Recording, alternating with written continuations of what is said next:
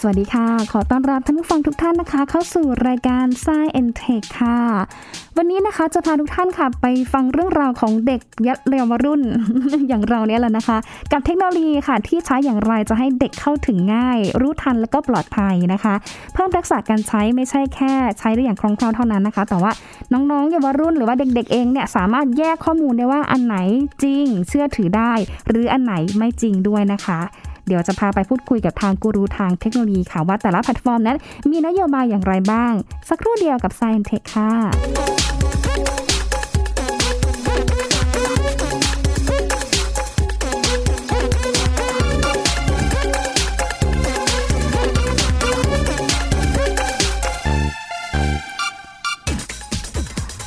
ต้องขออภัยท่านผู้ฟังนะคะ ตั้งแต่เทปที่แล้วนะคะ ที่เสียงพูดอาจจะไม่ชัดหรือว่าอาจจะแบบอู้อี้ไปนะคะ เพราะว่าในขณะที่จัดรายการต้องใส่แมสไปด้วยนะคะ เพราะว่าอย่างที่บอกเนาะว่าหญิงนั่งอยู่ในห้องจัดรายการไม่ได้นั่งอยู่คนเดียวนะคะ เพราะว่ามีพี่เจ้าหน้าที่เนี่ยนั่งด้วยเนาะเพื่อความปลอดภัยสูงสุด ก็เลยต้องขออนุญาตใส่แมสเพราะว่าหญิงเป็นคนที่พูดเยอะที่สุดในห้องก็เลยต้องใส่แมสครอบเอาไว้ให้นี่แหละปลอดภัยจากโควิดด้วย แล้วก็ขอให้ทุกท่านปลอดภัยจากโควิดด้วยนะคะ อย่างที่หญิงเกริ่นไปช่วงแรก ๆ เลยค่ะที่จะพาไปฟังเรื่องราวของเด็กๆ แล้วก็เยาวรุ่นนะคะ กับการใช้เทคโนโลยีอย่างไรให้รู้ทันแล้วก็ปลอดภัยเนาะอย่างที่บอกไปคือเด็กหลายคนนะ ตั้งแต่แบบคือสามารถที่จะพูดคุยโต้ตอบ หรือว่าพอจะรู้เรื่องได้เนี่ยนะคะ หลายคนเนี่ยกดมือถือสมาร์ทโฟนเป็น แล้วก็ใช้ได้อย่างคล่องแคล่วด้วยนะคะ แล้วก็อย่างเห็นได้ว่าทุกวันนี้คือสื่อหรือว่าเทคโนโลยีต่างเนี่ยนะคะ สามารถที่จะเข้าถึงได้ง่ายมากนะคะ เด็กหลายคนคุ้นเคยจนมีความรู้สึกว่าพวกสมาร์ทโฟนหรือว่าเทคโนโลยีเนี่ยนะคะ เป็นส่วนหนึ่งของชีวิตประจำวันของพวกเขาไปแล้ว คือข้อดีมันก็มีแหละดีมาก ๆ เลย คือทำให้เด็กเรียนรู้ได้กว้างขึ้น เข้าถึงแหล่งความรู้ได้ง่ายขึ้น เห็นอะไรหลาย ๆ อย่างมากขึ้นมีกร์ตูนให้ดูเยอะแยะมากมาย หรือแม้แต่ความรู้ด้านต่างๆเนี่ยที่น้องๆสามารถหาได้นะคะ แต่ว่าอีกด้านหนึ่งเนี่ยมันก็ยังมีสิ่งที่น่ากังวลซ่อนอยู่มากับเทคโนโลยีหลายอย่างนะคะ ซึ่งตอนนี้ก็เลยทำให้ทางผู้ผลิตแพลตฟอร์ม ออนไลน์หลาย ๆ เจ้าเขาก็เลยมีนโยบายเลยนะคะว่า สามารถที่จะใช้กับเด็กเนี่ยนะคะในวิธีการแบบไหนบ้าง ใช้กับเด็กเนี่ยครอบคลุมยังไงบ้าง เพื่อที่จะ ให้เกิดความปลอดภัย แล้วก็การใช้เทคโนโลยีได้อย่างสร้างสรรค์นะคะ เดี๋ยววันนี้พาทุกท่านค่ะมาคุยกับพี่หลามที่รักบุญปรีชา ผู้เชี่ยวชาญทางเทคโนโลยีนะคะ จะมาเล่าให้เราฟังนะคะว่าให้เด็กเข้าถึงเทคโนโลยีอย่างไงให้ปัง แล้วก็นโยบายการเข้าถึงเทคโนโลยีของผู้ผลิตแพลตฟอร์มแต่ละเจ้าเนี่ยนะคะเขาส่งเสริมให้เด็กนะคะ เข้าถึงอย่างมีจินตนาการมีความรู้อย่างไร แล้วก็เข้าถึงอย่างไรให้ปลอดภัยด้วยนะคะ อยู่ในสายกับเราแล้วค่ะ สวัสดีค่ะพี่หลามค่ะ สวัสดีครับ คุณหญิง สวัสดีครับ คุณผู้ฟังครับโอ้ถ้าพูดถึงเด็กกับเทคโนโลยีนะคะ พี่หลามโอ้โหนี่เป็นเรื่องที่แบบว่าคือเด็กหลายคนเนาะโตมาแล้วพอแบบขวบสองขวบเนี่ยเริ่มกดสมาร์ทโฟนไปแล้วคล่องแคล่วมากจริงๆอันตรายมากนะครับ ค่ะ จริงๆเนาะเนี่ยนะค่ะในในวัยที่เด็กมากๆเนี่ยนะฮะตั้งแต่แรกเกิดมาจนกระทั่งเริ่มพูดจาได้ เดินได้หยิบมือถือมาดูนู่นดูนี่ได้นะ ก็เลยมีงานวิจัยออกมานะฮะว่าถ้าเด็กใช้อุปกรณ์เหล่านี้ตั้งแต่เด็กนะครับ ค่ะมันจะทำให้สมองของเขาต้องรับรู้ข้อมูลเป็นจำนวนมากขึ้น แล้วก็มันทำให้ความคิดที่ที่จะสร้างเป็นความรู้สึกนึกคิดของคนคนหนึ่งขึ้นมาเนี่ย มันมันถูกเขียนลงตั้งแต่ในวัยที่เขายังมีเขาเรียกอะไรฮะเขาเรียกสติในการตรึกตรองอะไรเงี้ยมันยังมีไม่มากพอ อันนี้คือเรื่องที่หนึ่งเรื่องที่มีผลต่อสมองนะครับ เรื่องที่สองคือเรื่องที่มีผลต่อสายตาเด็กเวลาดูหน้าจอเนี่ยนะครับ สายตาเด็กเนี่ยจะถูกใช้งานอย่างหนัก แล้วก็จะฝืน เผลอไปฝืนกล้ามเนื้อตาไปฝืนระยะการมองสายตาโดยที่ไม่ได้ตั้งใจ อืมค่ะเขามีงานวิจัยออกมาบอกว่า เด็กที่ดูมือถือตั้งแต่เล็ก ๆนะครับจนถึงสักประมาณหกขวบถึงแปดขวบเนี่ย มันจะทำให้บั้นปลายชีวิตของคนคนนั้นนะครับ สายตาเขาอาจจะแย่หรือว่าใช้ไม่ได้ในตอนที่เขามีอายุเยอะๆครับ คือคือการสึกหลอในช่วงแรกเนี่ย มันจะเกิดการสูงมาก แล้วมันจะทำให้อายุการใช้งานของสิ่งสิ่งนั้น มันน้อยลงในช่วงท้ายค่ะคือมันไม่ส่งผลตั้งแต่ตอนนั้นครับ บางคนบอกไม่เป็นไรเลย คนส่วนใหญ่อะพ่อแม่ส่วนใหญ่อะชอบ ชอบโยนมือถือแท็บเล็ตให้ลูกเพราะอะไร เด็กจะได้ไม่ซนไม่ดื้อแล้วก็ไม่ไปไหนอยู่กับที่เลยจจริงใช่ไหมฮะแต่คือแต่คือคุณกำลังให้ลูกคุณเนี่ยใช้สายตาอืมซึ่งมันจะไปมีผลตอนเขาแก่ครับ เขาจะไม่เป็นไรตอนนั้นค่ะเพราะบางคนมีคนไปเตือนพ่อแม่ก็บอกว่าไม่เห็นเป็นไรเลยเนี่ย เด็กไม่เห็นเป็นไรเลยอืมลูกฉันไม่เห็นมีสายตาเป็นอะไรเลยค่ะใช่ไหมฮะค่ะก็ไม่เป็นไรครับ แต่ตอนเขาแก่ครับ ตอนเขาอายุสักหกสิบเนี่ย เขาอาจจะตาบอดเลยก็ได้ครับเขาอาจจะมองไม่เห็นเลยก็ได้ตามันอาจจะหมดอายุไปก่อนเลยก็ได้โอ้คือตาหมดอายุก่อนใบอันควรประมาณนี้นะคะซึ่งถึงตอนนั้นเนี่ยมันผ่านไปแล้ว มันผ่านไปแล้วห้าสิบห้าปีหกสิบปีค่ะ ถามว่า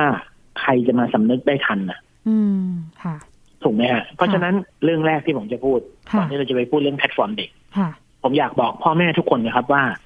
พยายามให้ลูกคุณคือยังไงเราก็หนีไม่พ้นเรื่องนี้ครับ แต่พยายามให้ลูกคุณหนีห่างจากเจ้าพวกจอมือถือหรือแท็บเล็ตอืมที่มันต้องดูในระยะใกล้สายตานะฮะค่ะอืมห่างให้นานที่สุดเท่าที่จะนานได้ครับอืมค่ะอย่างลูกผมเองเนี่ย ลูกผมมีลูกชายสองคนเนี่ยค่ะผมเพิ่งให้เขามาจับมือถือตอนอายุแปดขวบครับ อืมค่ะ จริง ๆ เราก็ไม่ได้อยากให้จับแต่ว่าเราห้ามเขาไม่ได้แล้ว คือเขาเติบโตมาจนเขารับรู้แล้วว่านี่มันคือมือถือนี่มันคือแท็บเล็ตค่ะแล้วเขาก็เริ่มมายุ่งกับมือถือเราอืม จนสุดท้ายผมซื้อมือถือให้คนละเครื่องเลยค่ะอืมเมื่อเขาถึงวัยอันที่ต้องใช้แล้วแล้วเราก็สอนเขาว่าอ่าควบคุมนะคือคือเด็กแปดขวบคุยง่ายกว่าเด็กสองขวบครับ ค่ะ อืมอืมถ้าเด็กสองขวบเนี่ย เราไปห้ามไม่ให้เขาทำอะไรเนี่ยเขาก็จะงองแงร้องไห้ค่ะแต่พอเด็กแปดขวบเนี่ยเราให้เหตุผลเขาได้อืมเขาก็จะเชื่อฟังเราง่ายกว่า อืมใช่ไหมฮะค่ะ แล้วก็ความผลเสียที่เกิดขึ้นมันก็จะน้อยกว่า อืมอืมนั้นฝากคุณพ่อคุณแม่ทุกคนไว้ด้วยนะครับ ค่ะ อืมฮะ เพราะว่าอย่างอย่างที่พี่หลามบอกแหละเพราะว่าหลายคนตอนนี้ก็คือให้น้องๆ เนี่ยดูมือถือดูแท็บเล็ตดูการ์ตูนอะเพราะว่าเด็กจะได้แบบว่าไม่ต้องแบบซนหรือว่าอยู่กับที่พ่อแม่อาจจะแบบทำธุระอย่างอื่น หรือว่าอาจจะทำงานบ้านอยู่ต้องทำงานอย่างเงี้ยอืมก็ให้น้องอยู่กับมือถือแท็บเล็ตไปอันเนี้ยครับสำหรับคนที่ให้น้องเขาดูมาแล้วเนี่ยค่ะพี่หลามมีวิธีแบบค่อยๆ ฝึกให้น้องดูเน้นน้อยลงไหมคะ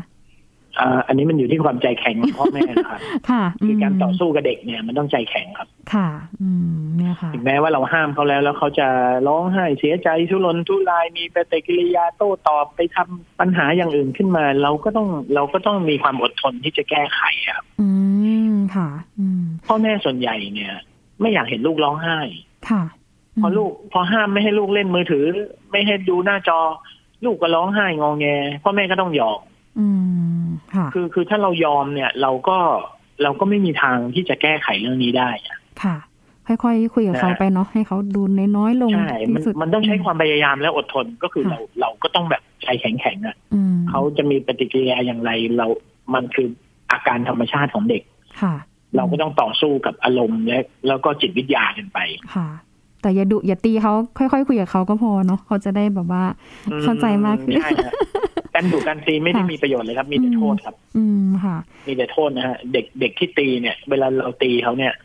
เขาเจ็บแล้วเขาฝังฝังใจครับเขาจะฝังใจกับความเจ็บปวดนั้นหนึ่งเขาจะเรียนรู้ว่าเขาสามารถหยุดเรื่องร้ายๆได้ด้วยความเจ็บปวดเหมือนที่เขาโดนหยุด อืมค่ะ อันเนี้ยคือการสอนเขาโดยธรรมชาติเลยว่า คุณค่ะกำลังถ้าคุณตีลูกคุณกำลังสอนลูกให้ใช้ความรุนแรงอืมในการยุติปัญหาอืมอืมแล้วลูกคุณก็จะ เจ็บแล้วก็ฝังใจกับการตีของคุณเขาก็จะมองว่าคุณเป็นคนโหดร้ายอืมค่ะเพราะฉะนั้นการตีไม่ได้มีข้อดีเลยครับ ไม่มีเรื่องค่ะดีเกิดขึ้นในชีวิตเลยอืมมีแต่ผลเสีย อืมค่ะโอ้อันนี้สำคัญเนาะคุณพ่อคุณแม่ก็ครับลองลองปรับใช้ดูนะคะ ค่อยๆพูดค่อยๆจากันเนาะยังมีโอกาสอันดับไปแรกพ่อแม่ต้องไปทำใจก่อนเพราะว่าค่ะส่วนใหญ่เราเนี่ยเติบโตมาครับ ทุกค่ะคนนะที่เป็นพ่อแม่นะ ผมพูดแต่ผมเข้าไปนั่งแทนใจทุกคนได้เลยค่ะทุกคนมักจะตั้งธงไว้ในใจว่า ตอนเด็กๆเนี่ย เราโดนพ่อแม่ห้ามนู่นนี่นั่นเราเราโดนเราลำบากมามาก เราโดนตีโดนดุโดนว่าเราโดนปิดกั้นทุกอย่างเลยอืมพอเรามีลูกเนี่ย เราอยากจะชดเชยสิ่งนั้นให้ลูกนี่คือพ่อแม่ในปัจจุบันนะค่ะอืมเราอยากจะชดเชยสิ่งที่เราไม่เคยได้ หรือสิ่งที่เราไม่เคยอิสระเสรีให้กับให้กับลูกเราค่ะเพื่อที่ว่าเป็นการชดเชยในสิ่งที่เราไม่เคยได้แต่สุดท้ายลูกคุณเนี่ยจะกลายเป็นเด็กสปอยอืมแล้วลูกคุณก็จะกลายเป็นมนุษย์ที่เอาแต่ใจตัวเองในสังคมค่ะ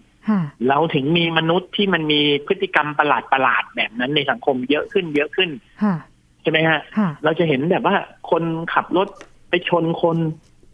แล้วก็มาบอกว่ารู้เท่าไม่ถึงการอืมค่ะอะไรอย่างเงี้ย คนอืมทำผิดแล้วก็มายอมรับผิดตีหน้าซื่อหงายการ์ดอะไรเงี้ยอืมเนี่ยมันคือผลผลิตของคนที่โดนตามใจลูกตัวเองครับค่ะอืมแล้วก็ชดเชยในสิ่งที่ตัวเองขาด สุดท้ายคุณได้สร้างปัญหาให้กับสังคมขึ้นมาครับค่ะจงรับรู้ไว้เลยอืมมันท้าทายมากเลยนะคะสำหรับพ่อแม่ในยุคนี้ที่ต้องเลี้ยงลูกในยุคเทคโนโลยีแบบนี้ค่ะพี่หลามใช่โอ้นะคะ เคยมีโอกาสไปสิงคโปร์เหมือนไม่แน่ใจว่าพี่หลามได้ได้เคยไปหรือเปล่าที่พิพิธภัณฑ์วิทยาศาสตร์ Science Museum ค่ะพาเคยพาน้องๆไปเนาะก็เลยถามผออที่ที่ประจำที่พิพิธภัณฑ์นะคะผออบอกว่า ที่ต้องให้มีพิพิธภัณฑ์แบบเนี้ยคือหนึ่งเลยเด็กสมัยนี้เขาเกิดมากับ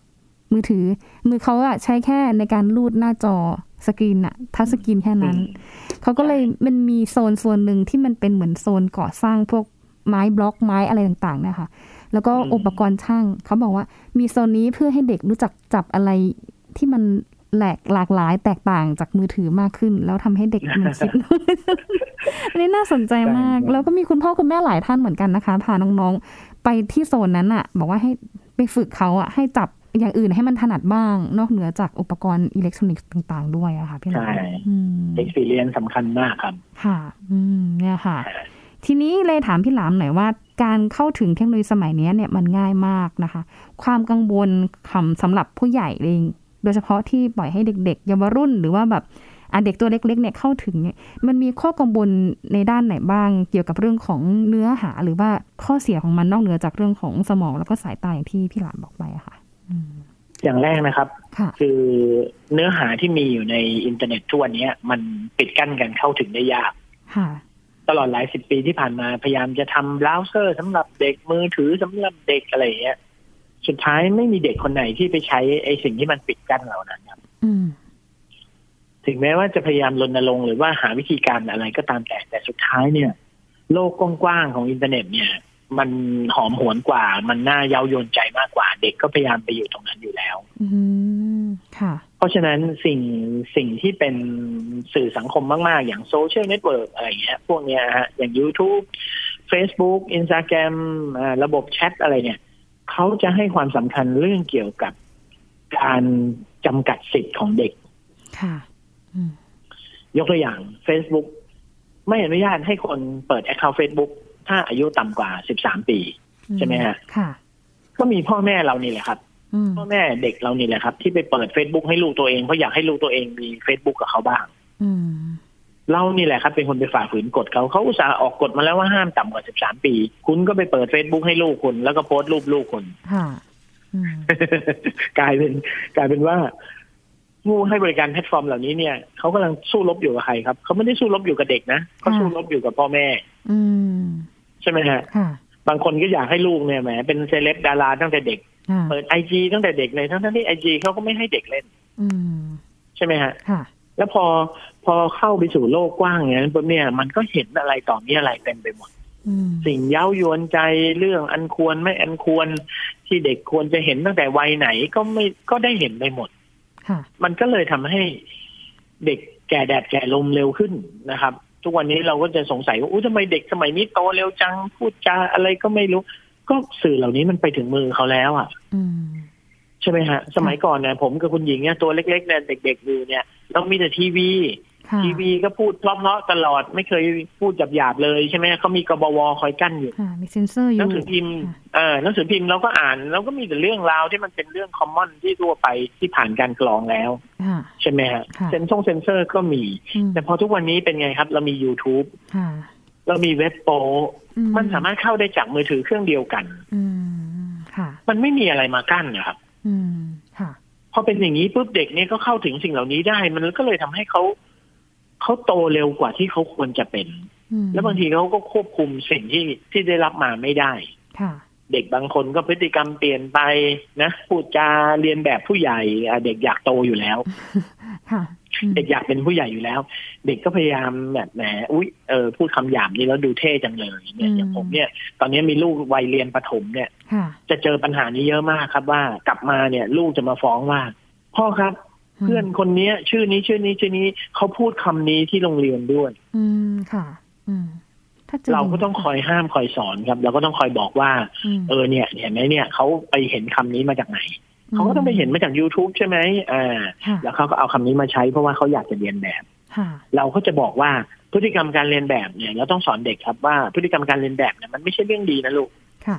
เราต้องดูด้วยว่าไอ้สิ่งที่เราจะเรียนแบบเนี่ยมันเป็นเรื่องดีหรือเรื่องไม่ดีคือเด็กอะอันดับแรกเด็กต้องสอนให้เด็กรู้ก่อนว่าอันไหนดีอันไหนไม่ดีค่ะอืมให้เขาแยกแยะได้ก่อน แต่การจะไปปิดกั้นเนี่ย ผมพูดได้เลยนะค่ะไม่มีทางอืมค่ะลืมไปเลยครับ ว่าคุณจะพยายามปิดกั้นได้ ไม่มีทางเลยครับอืม ถึงแม้ว่า Facebook YouTube หรือว่าแต่ละเจ้าเองเนี่ยมีนโยบายว่าอ่าเด็กสามารถเข้าถึงได้เฉพาะเนื้อหาตรงนี้ แต่ตรงนี้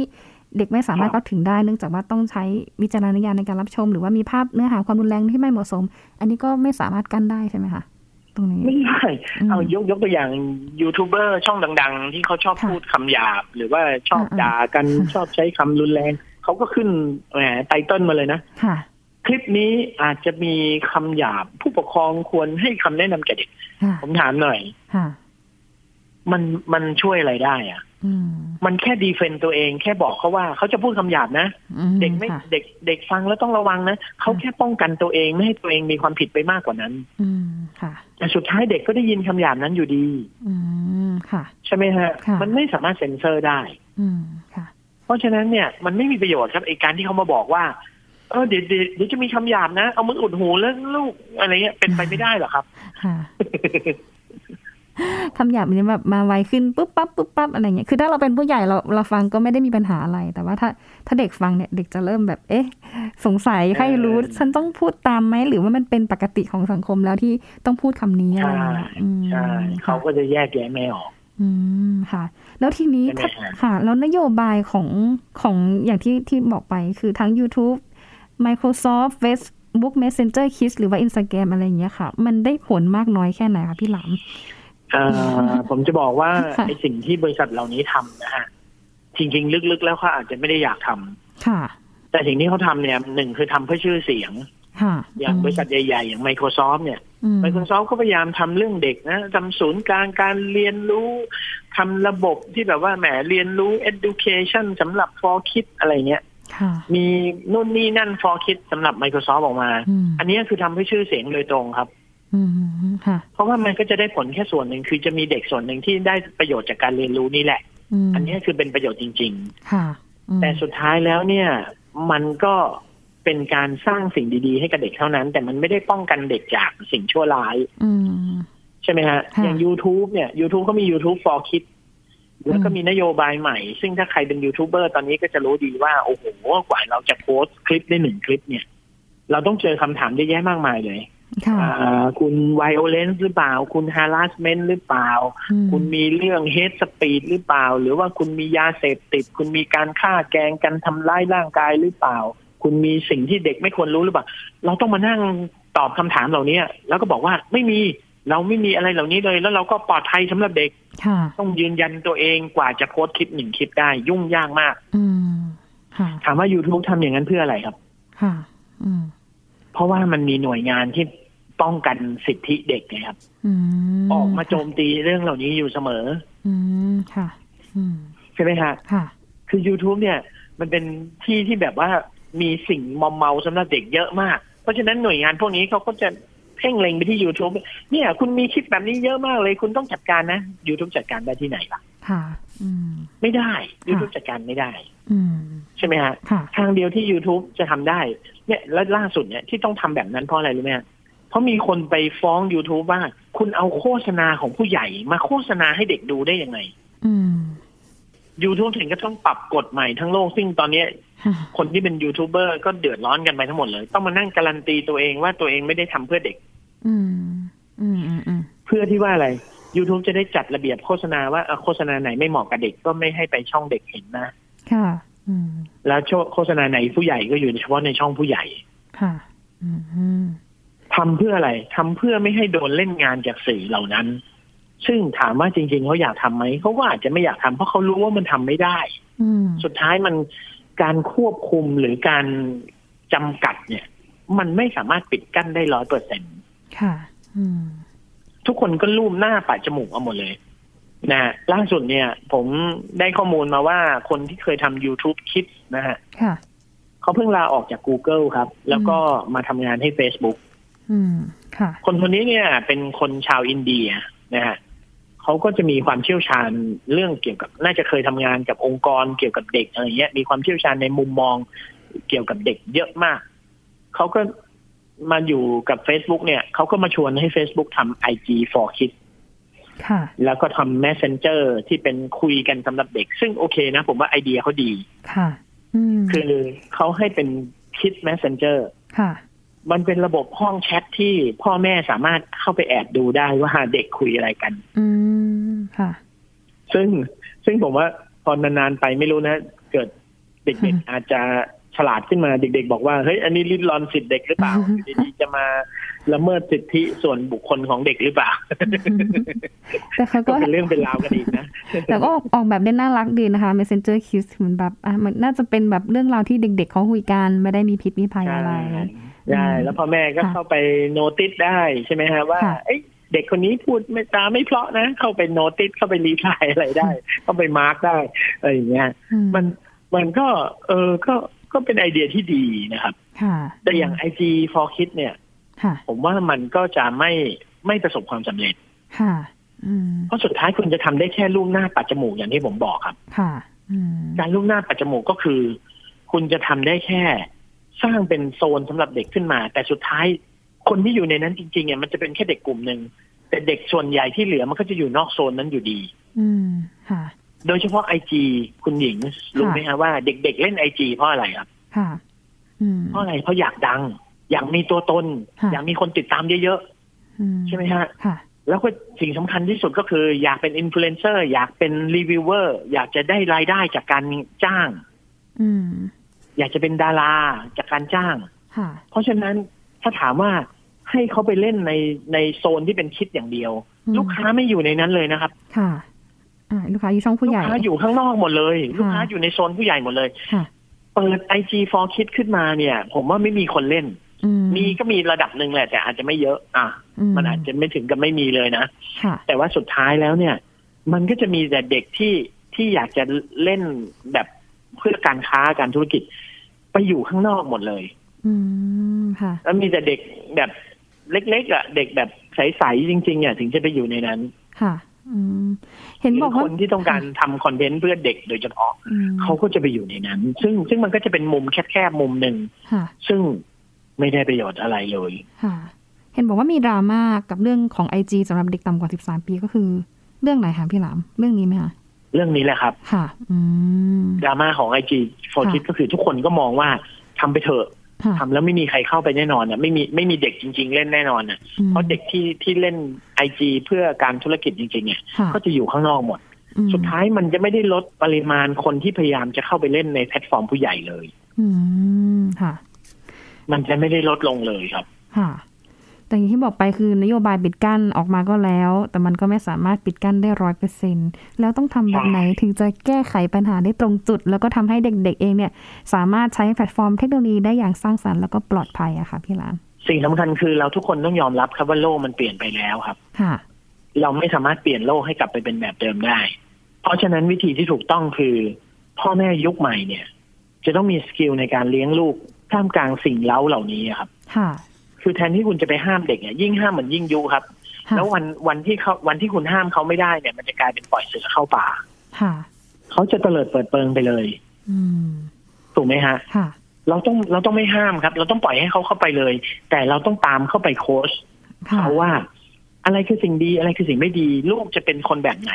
ลูกจะพูดแบบนี้เหรออืมลูกจะเป็นคนที่พูดภาษาแบบนี้ใช่ไหมค่ะแล้วลูกก็จะเป็นคนแบบนี้ในสังคมนะ ทุกคนอืมก็เขาจะตีราคาให้ค่าคุณเป็นแบบนี้นะอืมคุณอยากเป็นแบบนี้หรือเปล่าค่ะหรือคุณอยากจะเป็นแบบอื่นที่ดีกว่านี้ เราต้องสอนเขาครับค่ะสุดท้ายมันกลับมาที่พ่อแม่ ซึ่งผมจะบอกว่ามันอยู่ที่พ่อแม่อยู่แล้วตั้งแต่แรกค่ะมันไม่ได้อยู่ที่ Facebook มันไม่ได้อยู่ที่ใครเลยอืใช่ไหมฮะค่ะสมัยก่อนอะ เอายกตัวอย่างนะ ย้อนกลับไปสามสิบปี สมัยก่อนยังไม่มีอินเทอร์เน็ตอืมยังไม่มีโซเชียลเน็ตเวิร์กถามหน่อยว่าเด็กสมัยนั้นภัยอันตรายมีอะไรบ้างครับอืมลักพาตัวเด็กใช่ไหมเอาเด็กไปขาย ใช่ไหมฮะ โจรปล้นอะไรเนี่ยสารพัดน่ารวมแล้วถามว่าค่ะสิ่งที่มันสิ่งที่มันอันตรายสำหรับเด็กสมัยก่อน ใครเป็นคนดูแลอืมก็พ่อก็พ่อแม่ค่ะอืมแล้วทุกวันนี้ไอ้สิ่งเหล่านี้มันก็เป็นอันตรายสมัยใหม่ของเด็กค่ะ ทำไมต้องเป็นคนอื่นที่มาแก้ครับทำไมไม่ใช่พ่อแม่ เพราะมันจริง ๆ มันก็คือต้องพ่อแม่เป็นคนแก้อืมค่ะ แต่สุดท้ายแล้วเนี่ยคนที่เป็นพ่อแม่มักจะมักจะโทษคนอื่นอยู่เสมอ เวลาตัวเองไม่สามารถทำจัดการกับลูกตัวเองได้ ตัวเองไม่สามารถคอนวินลูกตัวเอง ตัวเองไม่สามารถสอนลูกตัวเอง ตัวเองไม่สามารถควบคุมลูกตัวเองได้ ก็จะไปโทษสิ่งอื่นอยู่เสมอ เช่น โทษเกม เนี่ยลูกดิฉันเป็นอย่างนี้เพราะมันเล่นเกมอืมลูกดิฉันเป็นอย่างนี้เพราะอินเทอร์เน็ต ผมค่ะถามหน่อยต้องสั่งปิดอินเทอร์เน็ตทั้งโลกไหมเพื่อให้ลูกคุณเป็นคนดีขึ้น อืมค่ะ คุณหญิงคิดว่าไงครับค่ะต้องให้คุณพ่อคุณแม่เนี่ยแหละค่ะช่วยเป็นหูเป็นตาดูแลโอ้เขาสุดท้ายมันค่ะสุดท้ายมันย้อนกลับไปที่คนเป็นพ่อเป็นแม่แล้ว มันไม่มีเหตุผลใด ๆ ที่คุณจะต้องไปโทษสิ่งอื่นนะครับ อืมค่ะทุกครั้งที่เกิดอะไรขึ้นกับลูกจงรู้ไว้เลยครับว่ามันเป็นฝีมือของคุณทั้งนั้นอืม ลูกจะดีหรือไม่ดีเนี่ยมันคือฝีมือของคุณเลย แล้วคุณต้องยอมรับว่าฝีมือคุณไม่ดี ถ้าลูกคุณไม่สามารถเป็นอย่างที่คุณอยากให้เป็นได้ค่ะอืมอืมแต่ฝีมือคนเรามันสร้างสรรค์กันได้ถูกไหมครับค่ะมันเรียนรู้มันพัฒนาได้ถูกไหมครับค่ะใช่ไหมฮะอย่ามาโทษนะ ว่าตัวเองเกิดมาเป็นแบบนี้ไม่จริง เกิดมาเรายังไม่รู้เลยว่าเราจะทำอาชีพอะไร เราก็เรียนรู้แล้วเราก็มาเติบโตมาเป็นคนเราแบบทุกวันนี้ เพราะฉะนั้น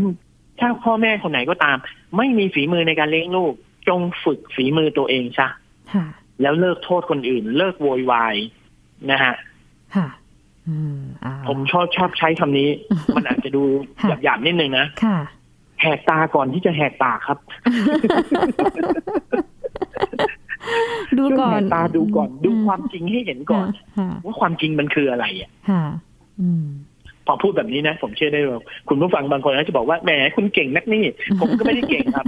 ผมก็ไม่ได้เก่ง ผมก็ไม่ได้บอกว่าผมรอด ผมก็ไม่ได้บอกว่าลูกผมดีเลิศประเสริฐสีค่ะแต่ผมก็พยายามอืมในอัตราส่วนในปริมาณในความน่าจะเป็นที่ผมควรจะทำค่ะอืผมคิดอะไรได้ผมก็ควรจะทำถ้าผมควบคุมลูกได้ไม่ดีในเรื่องนี้ ผมก็หาทางพัฒนา ทั้งหมดเนี้มันคือจิตวิทยาล้วน